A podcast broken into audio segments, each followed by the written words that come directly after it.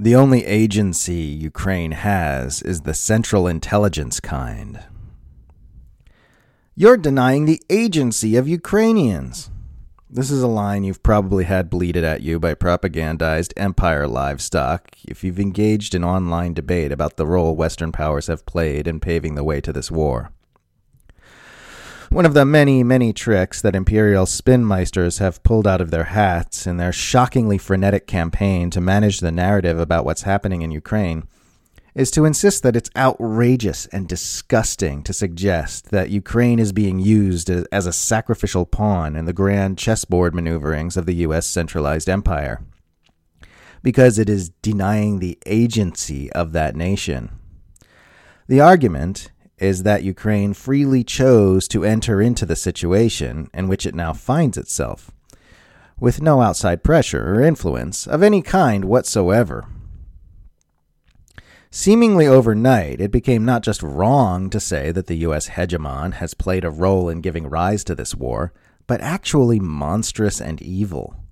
My online notifications are currently flooded with furious empire apologists screaming at me for assigning any degree of responsibility in this conflict to Western power structures, with the kind of vitriol people normally reserve for Holocaust deniers or pedophilia advocates.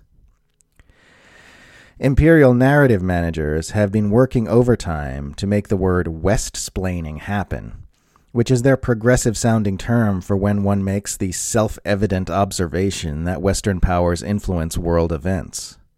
Mainstream Westerners are actively trained to regurgitate lines like, Stop West splaining to Ukrainians about coups and proxy conflicts. You're denying their agency. Calling this a proxy war between Russia and the United States, or calling Kiev a puppet regime of Washington, is strictly taboo now. That Ukraine has lacked independent agency in this war and the events leading up to it is something you are simply not allowed to say. Well, I'm saying it. This is a proxy war. Kiev is a puppet regime. Ukraine does not have independent agency in any meaningful way.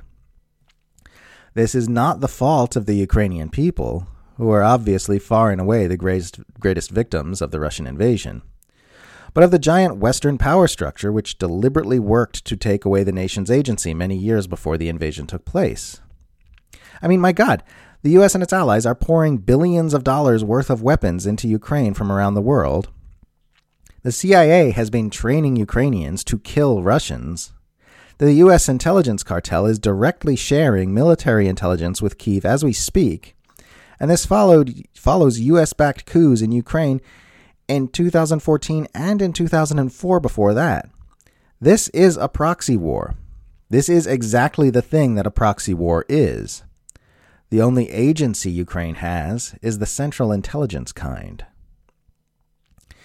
In an excellent article from Multipolarista titled Ukrainian Leftist Criticizes Western War Drive with Russia, U.S. is Using Ukraine as Cannon Fodder, Ukrainian American Yuli Dubovik writes the following quote, like any other U.S. puppet regime, Ukraine doesn't have any real independence.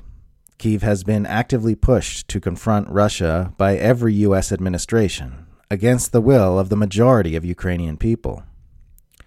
The support for Ukraine that fills the Western media now is not out of real solidarity with the people of Ukraine.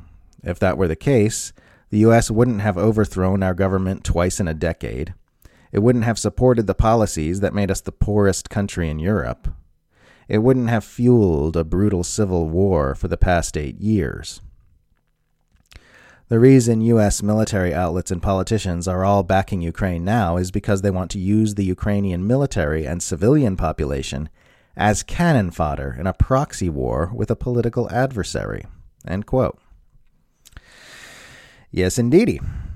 Amid all the phony profile pic activism and concern trolling about denial of Ukraine's agency, no concern whatsoever has been shown for actual known assaults on Ukrainian independence by the U.S. centralized empire. Where was all this reverence for Ukraine's agency in 2004, when The Guardian was reporting that while the gains of the orange bedecked chestnut revolution are Ukraine's, the campaign is an American creation a sophisticated and brilliantly conceived exercise in Western branding and mass marketing that, in four countries in four years, has been used to try to salvage rigged elections and topple unsavory regimes. Where was the respect for Ukraine's agency in 2014? When a leaked phone call between Victoria Nuland, now working on Ukraine under the Biden administration, and the U.S. ambassador to Ukraine, shows U.S. officials casually discussing who they were going to select as Ukraine's next prime minister following a U.S. backed coup in Kiev. Where was all this respect for Ukraine's agency in 2018 when Joe Biden openly boasted before the Council of Foreign Relations that he had used his power as Obama's vice president to brazenly interfere in Ukraine's judicial system? The U.S. power alliance does not care about Ukraine's sovereignty beyond what measures need to be taken to actively subvert it. When people object to criticisms of the way the empire has actively robbed Ukrainians of any real agency, what they are actually doing is defending the most powerful empire that has ever existed from attempts to highlight its malfeasance. I'm not just spouting off about a faraway nation from my safe home here in Australia, for the record. This is a dynamic which affects my country directly, and is very likely to affect it a lot more as the empire's great power competition with China heats up. It is very likely that in the not too distant future, Australia will end up playing a crucial role in the empire's grand chessboard maneuverings to stop the rise of China. When that occurs, I will most certainly be saying that we are being used as pawns in a proxy conflict and I will most certainly be saying that our agency in this matter has been stolen from us. As in Ukraine, there have been US backed coups in Australia, not once, but twice. This nation is now functionally little more than a US military and intelligence base with a smattering of suburbs and kangaroos, which is why the puppet regime in our capital, Canberra, has done nothing whatsoever to end Washington's brutal persecution of Australian journalist Julian Assange. John Mearsheimer, now the subject of great controversy for his completely accurate predictions years ago that the US and NATO actions would lead to this exact war in Ukraine, told an Australian think tank in 2019 that the US will destroy Australia if Canberra doesn't align with imperial agendas against Beijing. And he was right. And yes, just as there are Ukrainians supporting the imperial line against Moscow, when the time comes for Australia to make great sacrifices for U.S. unipolarist agendas against the Chinese government, there will absolutely be Australians supporting it. Because of a massive propaganda campaign in this nation facilitated by our Murdoch dominated press and imperial narrative management operations like the empire funded Australian Strategic Policy Institute, there are many Australians who intensely despise China right now. I know. I've met them. But that won't mean that our sovereignty wasn't robbed from us by mass scale oligarchic psyops, by CIA coups, by secret deals, by the threat of knowing we'd be immediately attacked by a murderous empire if we tried to pivot to Beijing, or even to simply espouse a neutral posture. What's true of Ukraine is also true of Australia. We have no meaningful agency in the most important decisions made by this nation.